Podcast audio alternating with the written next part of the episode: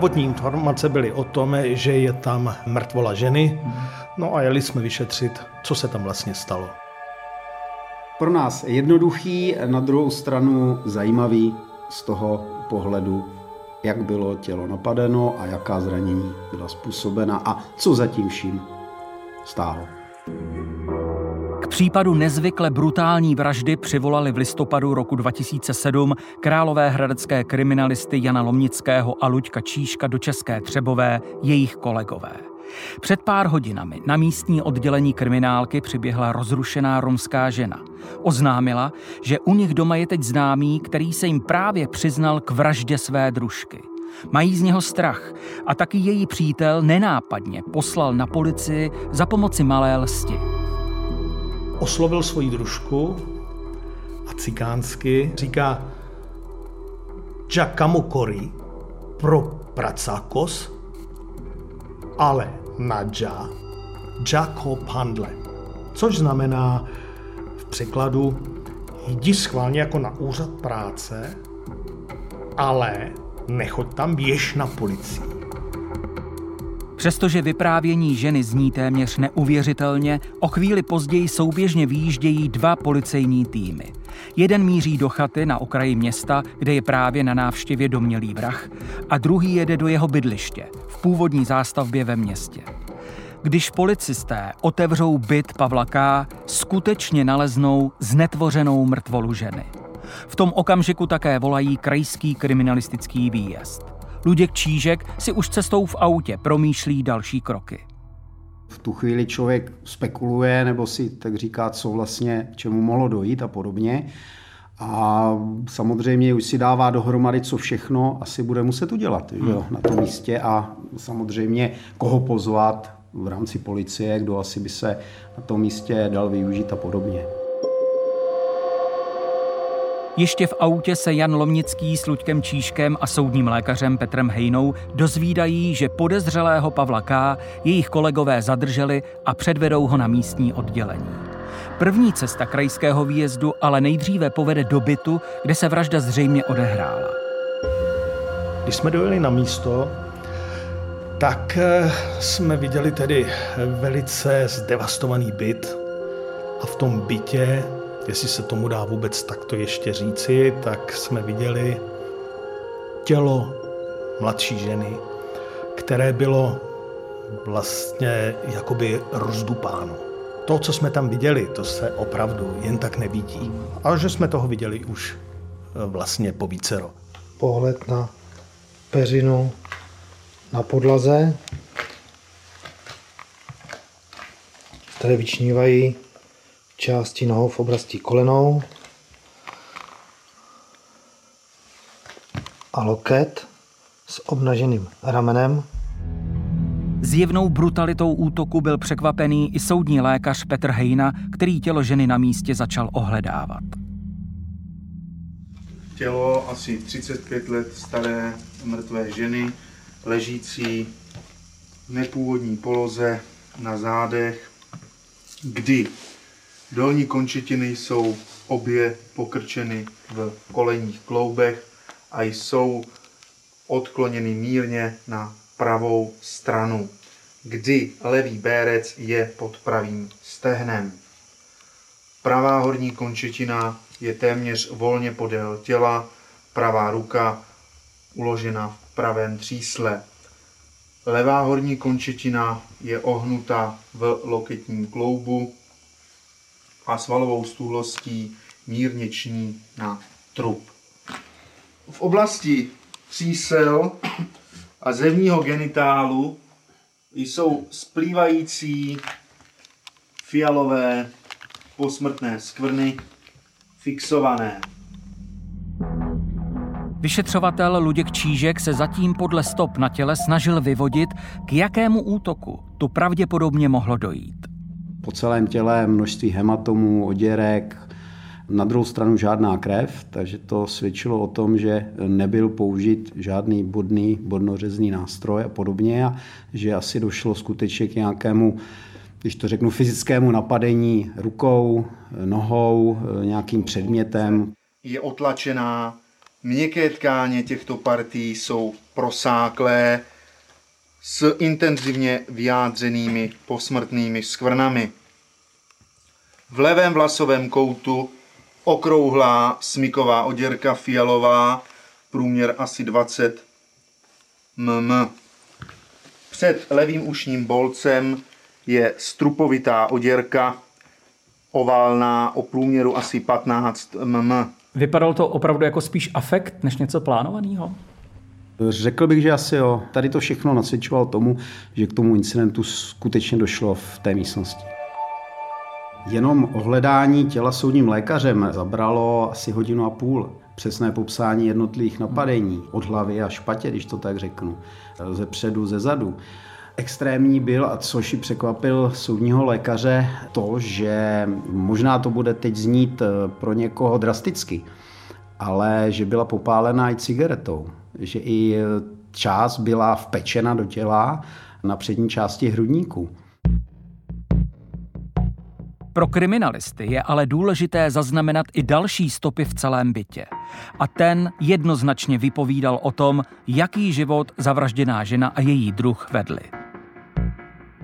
Člověk, když přijde do prostředí, kde jsou krabice od alkoholu, velký bedněr, všude všechno rozházený, nemítý nádobí, nepořádek v koupelně, v obývacím pokoji na stole rozházený nedopalky, krabičky od cigaret, tak prostě člověk si udělá jasný obrázek o tom, že když to řeknu, jsou to alkoholici nebo lidé, kteří na tom ujíždějí, že jejich sociální postavení samozřejmě je nízký, většinou bez peněz, který žijou ze dne na den a že zřejmě došlo k nějakým osobním sporům mezi ženou a mužem, který nějakým způsobem spolu žijí.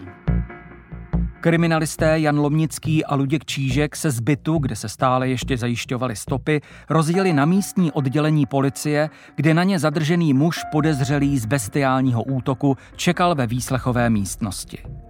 A pro Jana Lomnického to bylo překvapivé setkání. Uvědomil si, že dotyčného nevidí poprvé.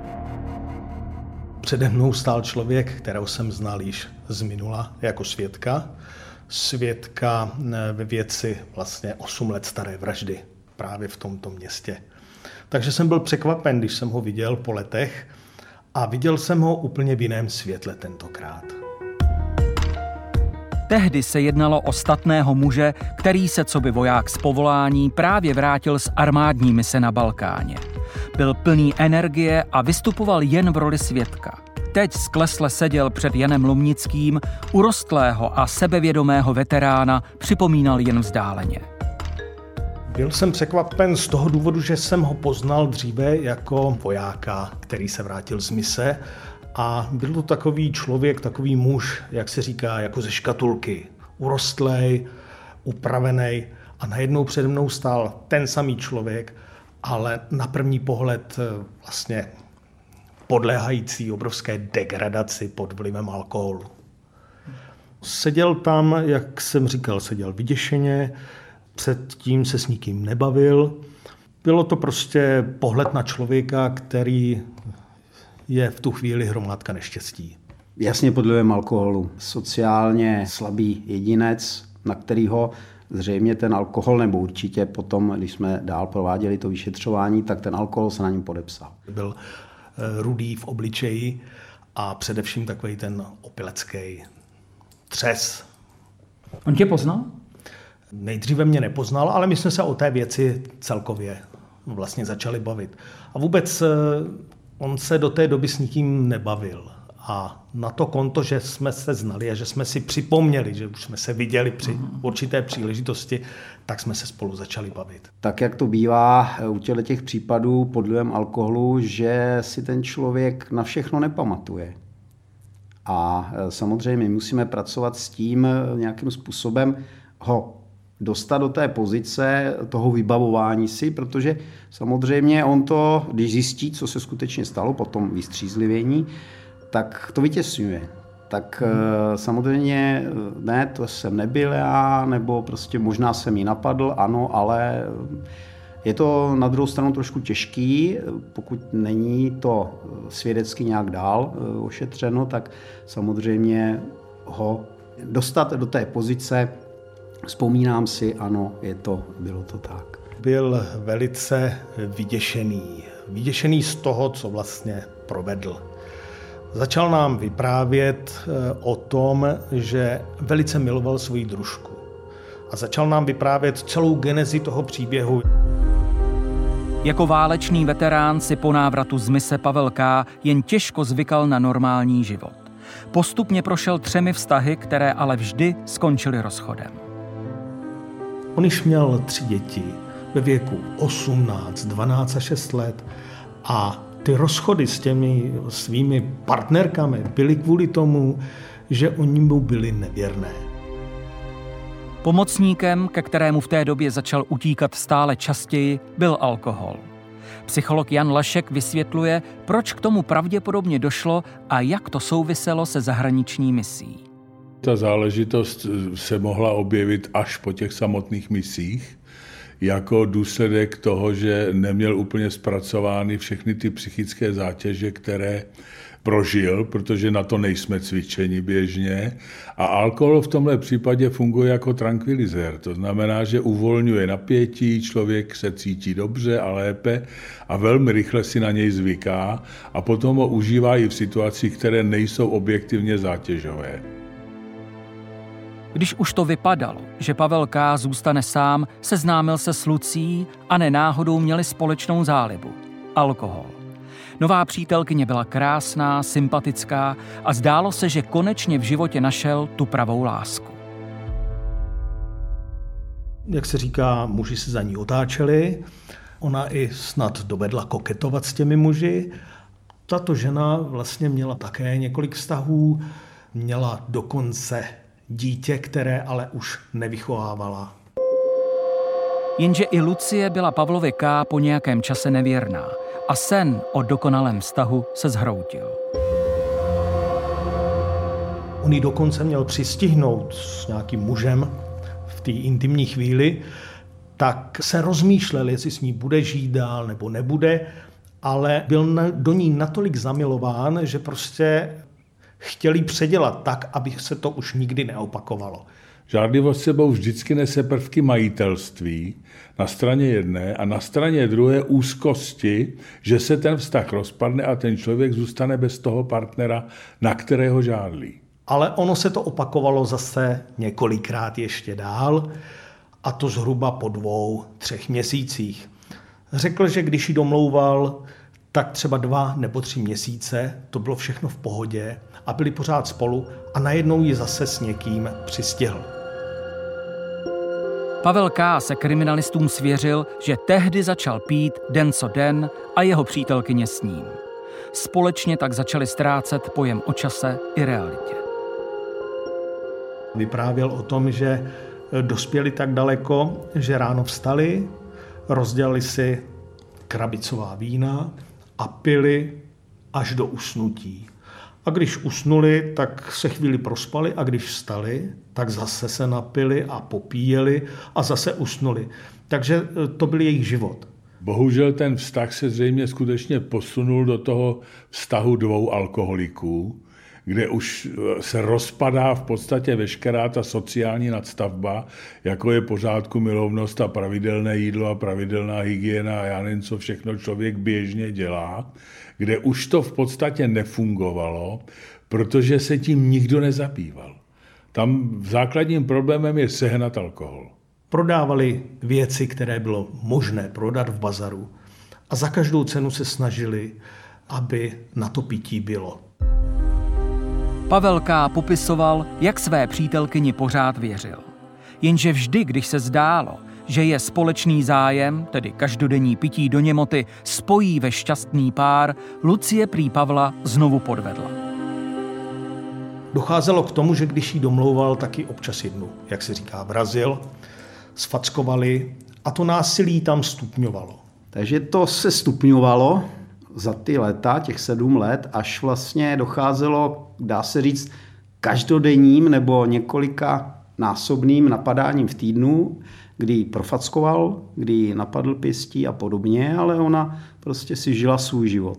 Hovořil o tom, že byl na ní velice jako na osobě závislý. Jednak ji miloval a jednak eh, chtěl, aby byli pořád spolu. On během toho svého pití vlastně postrácel celou řadu kamarádů, jak se říká. Kamarádi se od něho odvraceli. Stávalo se, že dva dny nebyla doma, on pak, jak tvrdil sám, ho to vedlo k tomu, že čím dál tím víc pil. Tady se takzvaně městná afekt. Tady ty frustrace přibývají a člověk, pokud se takzvaně drží, no tak je nepřevede do té typické reakce, ne tedy jediné, ale typické reakce na frustraci a to je agrese. Ona je napadená, napadána a nějak se nebrání, nějak nereaguje.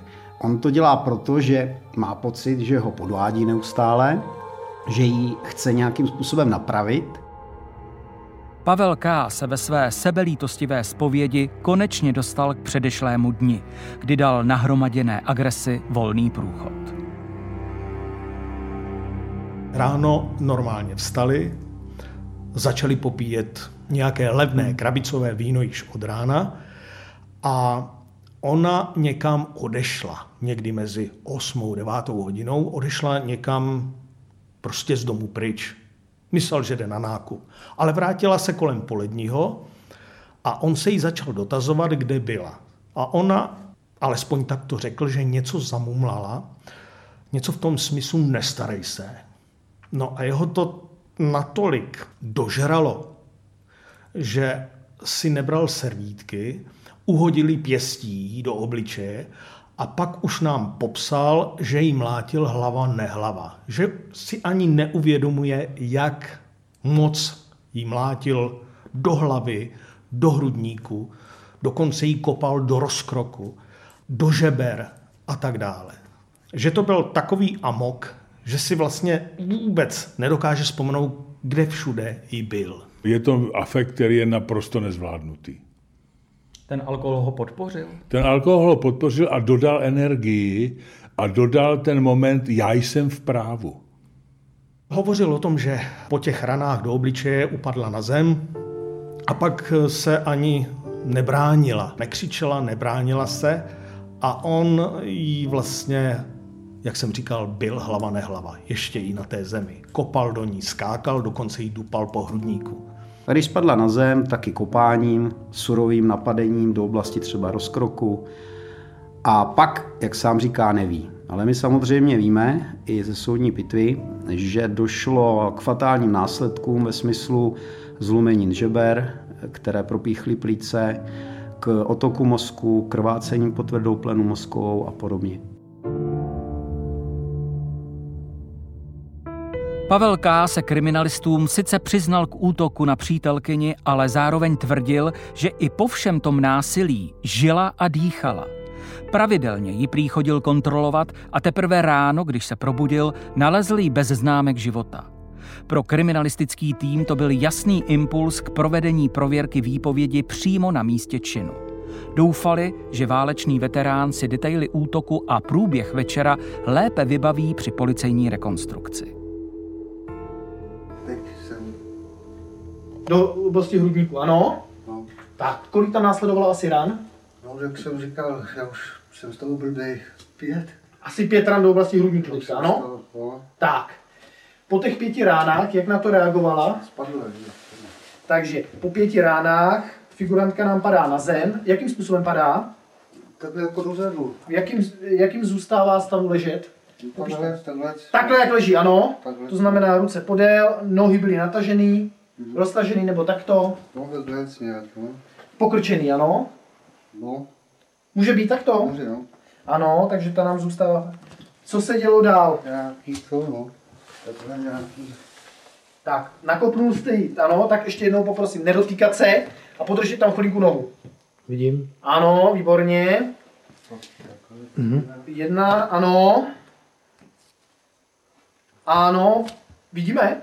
Vidíme, vidíme. Ano, No, ano, naznačte to jenom, nedotýkat se. Znova upozorňuji. A takhle, ano. To znamená, jakoby patou jste koupil? Svědectví o mimořádné brutalitě se neposlouchalo lehce ani kriminalistům. Přesto bylo nezbytné průběh útoku zadokumentovat. Psycholog Jan Lašek vysvětluje, proč muž svůj útok natolik vystupňoval. Tady se ty afekty městnají, ty frustrace přibývají a ta tenká slupka freudovského superega jednou prostě praskne a potom se ta agrese vyvalí v té prapůvodní podobě a už to není, pardon, třeba jenom jeden úder, který je smrtelný, ale třeba 40. Jak na to reagovala poškozená, na tyto kopy? No, byla otřesená, že jo. No a já už jsem si ji tady takhle obrátil. Aha, tak ukažte nám, jak jste k ní přistoupil, jak jste ji obrátil. Ano.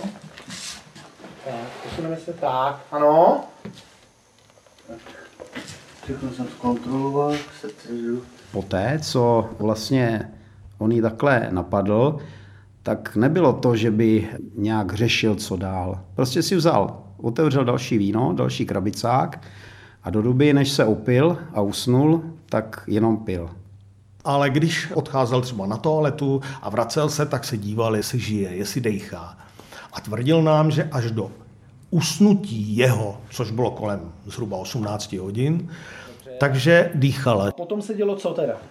No pak jsem průběžně se chodil tamhle eh, nalejvat a vždycky jsem to ještě omrk, jestli všechno funguje, všechno fungovalo. Čím to Sám uvedl, že po tom napadení, když šel pít alkohol, tak se po nějaké době vrátil. Údajně zjišťoval, jestli dýchá, přiložením ruky k nosu, šáhnutím na tělo. A jak sám řekl, aby nenastydla, protože ležela na holé zemi, tak ji zakryl dekou. jako, Dýchala, hýbala se nějak. ne, takhle jsem dal, Takhle zůstala ležet, jak jste ji nastavil. dýchala všechno. A přehodil jste přes ní peřinu, ano? Přehodil jsem peřinu. Když ráno vstal, tak si uvědomil, co se vlastně předchozí den stalo a podíval se na ní a ona již byla studená fialová, takže pochopil, že je mrtvá. Vy jste teda z ní sundal peřinu a co se dělo dál? Ráno. No, že jo, zase to samý, že jo, ale už nedechala, srdce nebylo a byla studená a fialová. Fialová. Vy jste s ní manipulovali jak? Takhle jsem jí zvedl ruku a ta ruka ta zůstala takhle. Jo, jo, jo. Z toho se poznal pos... Nějak poznal- hejbal. Dobře, dobře. No, ano, ano, ano. Jo, ta ruka, A manipuloval jste s ní nějak, otáčel jste ji? to už přesně nevím, ale takhle jsem ošahal tělo a všechno bylo stuhlý a studený. Nevěděl tedy, co má dělat, tak vyběhl z bytu a běžel ke svému známému, nebo dá se říci i kamarádovi, do jedné okrajové části tohoto města, kde ten dotyčný bydlel se svojí vlastně družkou v jakési chatě. Po cestě si koupil půl litru vodky, tu po cestě také pil a když přišel vlastně k tomu kamarádovi, tak eh, se mu zmínil o tom, co se stalo. Kamarád ale s vraždou nechtěl mít nic společného a tak svou družku nenápadně poslal, aby vše nahlásila na policii. Tyto lidé v těch nízkých společenských vrstvách holdujících alkoholu jsou hrozný kamarádi, ale když dojde na nějaký problém, tak samozřejmě rádi se zbaví toho problému. Tam to nebezpečí jeho chování spočívalo nejenom v tom napadení, ale i v té situaci další, kdy v podstatě to, že se šel přiznat kamarádovi, znamenalo, už nejsem vinen, už jsem se přiznal. Kriminalisté Jan Lomnický a Luděk Čížek v jednání Pavla K. zadokumentovali několik momentů, kdy nevypovídal zcela otevřeně. V tomto duchu se v rámci prověrky výpovědi na místě činu chystal klíčové otázky položit i soudní znalec Petr Hejna. bych se zeptal, eh, zdali byl útok veden jenom pěstí, po případě nohou, čili kopem, či nějakým tupým předmětem. Žádným tupým předmětem. Ne. Rozmyslete si to dobře. Já už jsem to říkal, že ne. Žádný to byl tímhle. Akorát, že třeba jsem měl eh, ty boty na nohách, jo. Na těle poškozené jak na tváři, jak jste naznačoval ten útok, tak na trupu, tak na hýždích byly stopy, které svědčí pro útok tupým předmětem. Čili tam se ještě jednou, byl byste schopen tady označit nějaký předmět, který byste použil Já bych žádný nepoužil. Ta fáze popření je na základě i vlastně ohledání těla soudním lékařem, který jasně konstatoval, že to tělo muselo být devastováno nebo napadeno nějakým podlouhlým předmětem. Navíc znalec potvrdil, že pokud by své přítelkyni včas přivolala lékařskou pomoc, zemřít nemusela. Proto prvotní právní kvalifikace, kde byly zahájeny úkony trestního řízení na trestný čin ublížení na zdraví s následkem smrti, bylo po třech měsících po vyhodnocení všech vlastně materiálů znaleckých posudků překvalifikováno na, eh, na vraždu, která byla spáchána brutálním způsobem. Pavel K. nakonec eh, vlastně dostal u krajského soudu 13 let, eh, odvolal se k vrchnímu soudu, vrchní soud to potvrdil, takže dostal 13-letý trest odnětí svobody. V současné době by už ta trestní sazba, nebo respektive by ten trest byl úplně, si myslím, ve vyšším stádiu nebo ve vyšších partích trestní sazby, než to je. Je tady ta skutečnost, že soudní lékař vlastně opravdu nevyloučil tu možnost, že kdyby včas zavolal tu pomoc, rychlou pomoc, že by e, nemusela zemřít. Protože pokud by došlo k neprodlené lékařské pomoci nebo péči vůbec, hmm. tak by to přežila.